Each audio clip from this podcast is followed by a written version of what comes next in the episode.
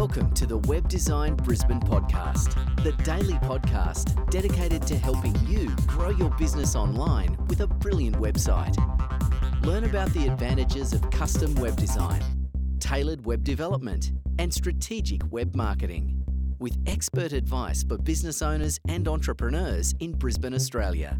Join Brisbane locals Saul Edmonds and Gillian Smith from Roundhouse, the creative agency, as they chat about these topics and so much more.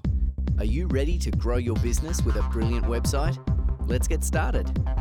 Hi, everybody, and welcome to the Web Design Brisbane podcast. This is episode number 13, and today's episode is entitled Website Hosting Brisbane.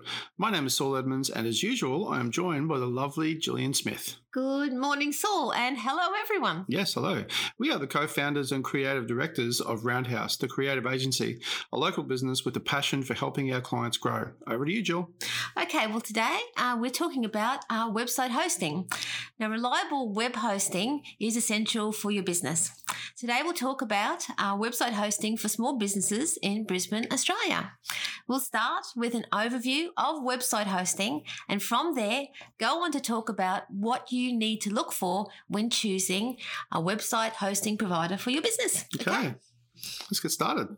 Okay, well, Saul, give everyone an overview of what is website hosting. Okay, so website hosting is essentially where your website resides.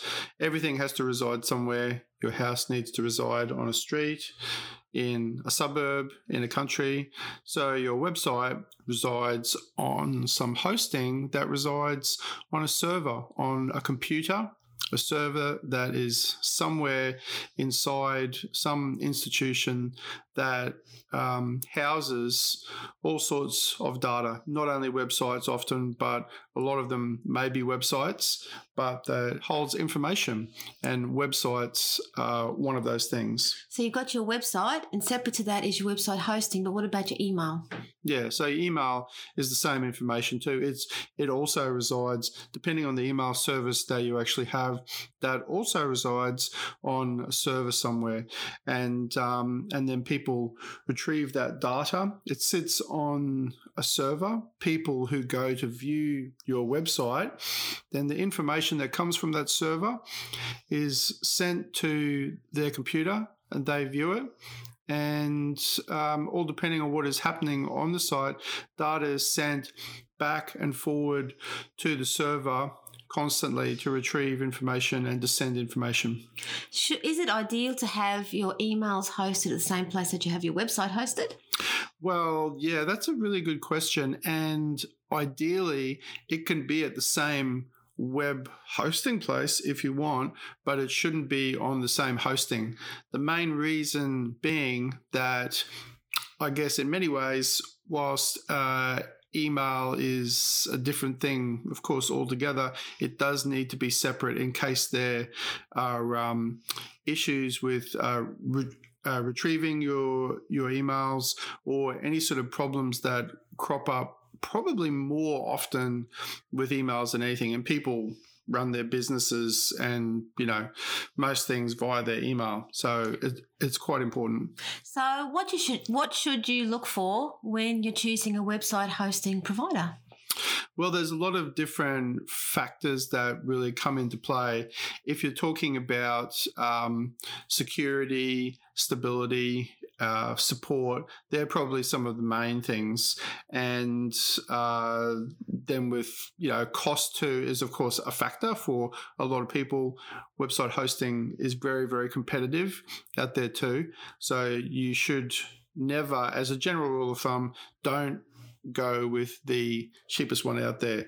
The main reason is that even if the service is pretty similar to some other hosting, especially behind the scenes matters. Yeah, behind the scenes matters, especially with support, with people actually just being able to help you out. And once again, like insurance, you only really uh, it only really comes into play when you need it, unfortunately, and that's when it becomes apparent that you may not have the sort of support that you thought you actually had, mm-hmm. and that's never a good thing. We've put together a checklist of the key services and features that you should look for when choosing a website hosting service. So let's go through those. Okay, so the first one, of course, is server reliability and security. How important is to have that peace of mind and security is there for your website and your emails? Well, it's really it's really utmost.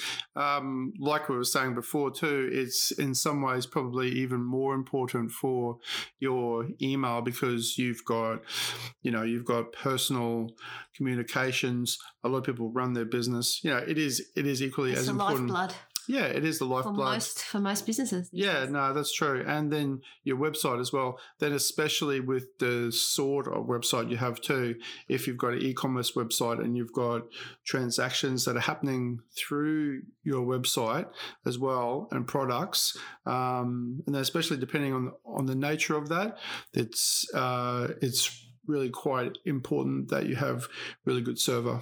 So when you're uh, looking for an email um, provider, email service provider, what should you look for there, in specifically to email? Okay, so you've got a number of different options out there for email. You a lot of web hosting when you get uh, hosting set up.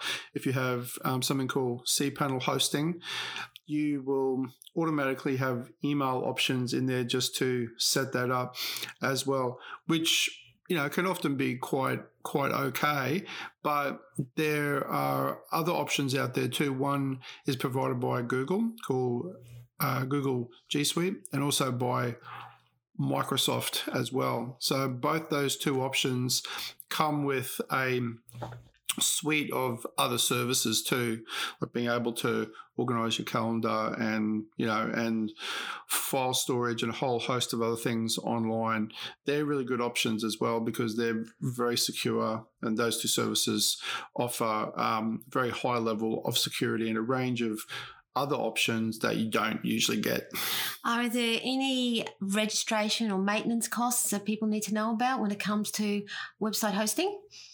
Uh, registration in um, so well if you're going to not not necessarily um, registration but when it comes to maintenance no not really unless it's unless things like that are specified when you're getting hosting it's usually just built into your monthly fee the only thing um, relating to registration comes with registering a domain or then if you're going to be um, yearly these days now everyone really needs to have security certificates for their website And too. That's called an SSL certificate. yeah that's right. And so ssl certificates used to be really the province of e-commerce sites only but Google made it the uh, requirement that all sites now have to show that they're secure and that they have a security certificate. So you'll have to renew those yearly now as well for all websites. So, with regard to your hosting, one thing you need to look out for is any account limitations. So, that would be what can you say about account limitations in that regard? Yeah, very true. There's account limitations will be things that are either set by you that you don't there's always a default um, say amount of hard drive space all depending on the sort of plan you have the hosting provider will already set for you um, certain file download and upload limitations. Or you can sometimes set that if they give you the ability to have that as unlimited. And that also goes for emails too. If you're setting up your emails within within the hosting and you're not using something like google or microsoft email then you will um, also have the ability there to set like unlimited email accounts not that anyone ever needs unlimited email accounts So, what would happen in a situation where your website suddenly gets an enormous amount of hits? Is is that going to impact on anything? Yeah, depending on the hosting, it will. If you if you had um, if your bandwidth for your website traffic, which refers to the amount of people really looking at it, um, there's a certain amount of data that's on every page of your website. So if you add up, if a person views page one, page two, page three, and that's you know a certain amount of information, then times hypothetically 100,000 people, and that amount is way more than what you have been allocated on your hosting, then your site's going to crash, uh, and or it, uh, there's going to be some level of problem unless your hosting um, has the ability, which some do, to automatically scale up. But that depends on the sort of hosting you have. Okay, well, what can what should people be on the lookout for with a web website hosting provider in terms of customer service? I think it's always a really good practice, and this doesn't necessarily mean that your customer service that it has to be in Australia. I mean, it's it's a great. It's probably in some respects uh, a really good idea if you have a website in Australia to have it hosted in Australia, but it's not a requirement. There's plenty of great services overseas too. And in my mind, having if it if you had to weigh up between having a hosting provider here in Australia that had, you know, okay customer service or not so good customer service, and somewhere overseas that had great customer service, meaning so if you're looking for what that would mean, I would say um, even giving it a little bit of a trial just to see how quickly people respond. That's usually the thing because a lot of places won't even have a call center like some will, but it'll be pretty hard to find mm. their phone number. Because you do want that 24 7 support when it comes to website and email. And ideally, good response time is a good one too. Good response time and people willing to, um, willing to sort of try to get to the heart of the problem with you is a key one, I think. And finally, Saul, how regarding e commerce website hosting, have you got any special advice or tips there? Okay, so e commerce website hosting too is like normal hosting, except for the fact that you would probably have other considerations in terms of the amount of bandwidth you would want there too. Uh, the, uh, especially if you've got a really big store, generally the size of hosting and how robust your hosting is and extra levels of security are an important factor. But then if you've got something like a Shopify website or some hosted solution, then that won't even come into play because they've got their own hosting as part of it. And that's about it for today, guys. Thank you so much for listening. Before we go, please don't forget to rate, review, and subscribe to this podcast. We'd love to hear your feedback. Also, if you'd like to read the transcript of this episode, please visit our website at roundhouse.cc forward slash web hyphen design. We're on a journey to help local Brisbane businesses grow their opportunities online and exceed their goals. Thanks again for listening, and we'll see Today's you tomorrow. session Bye. of the Bye. Web Design Brisbane podcast has come to a close. Be sure to subscribe for more daily web design and web marketing strategies to help you grow your business and realize your dreams. And don't forget to rate and review so we can continue to bring you the best daily content possible. We'll see you tomorrow here at the Web Design Brisbane podcast.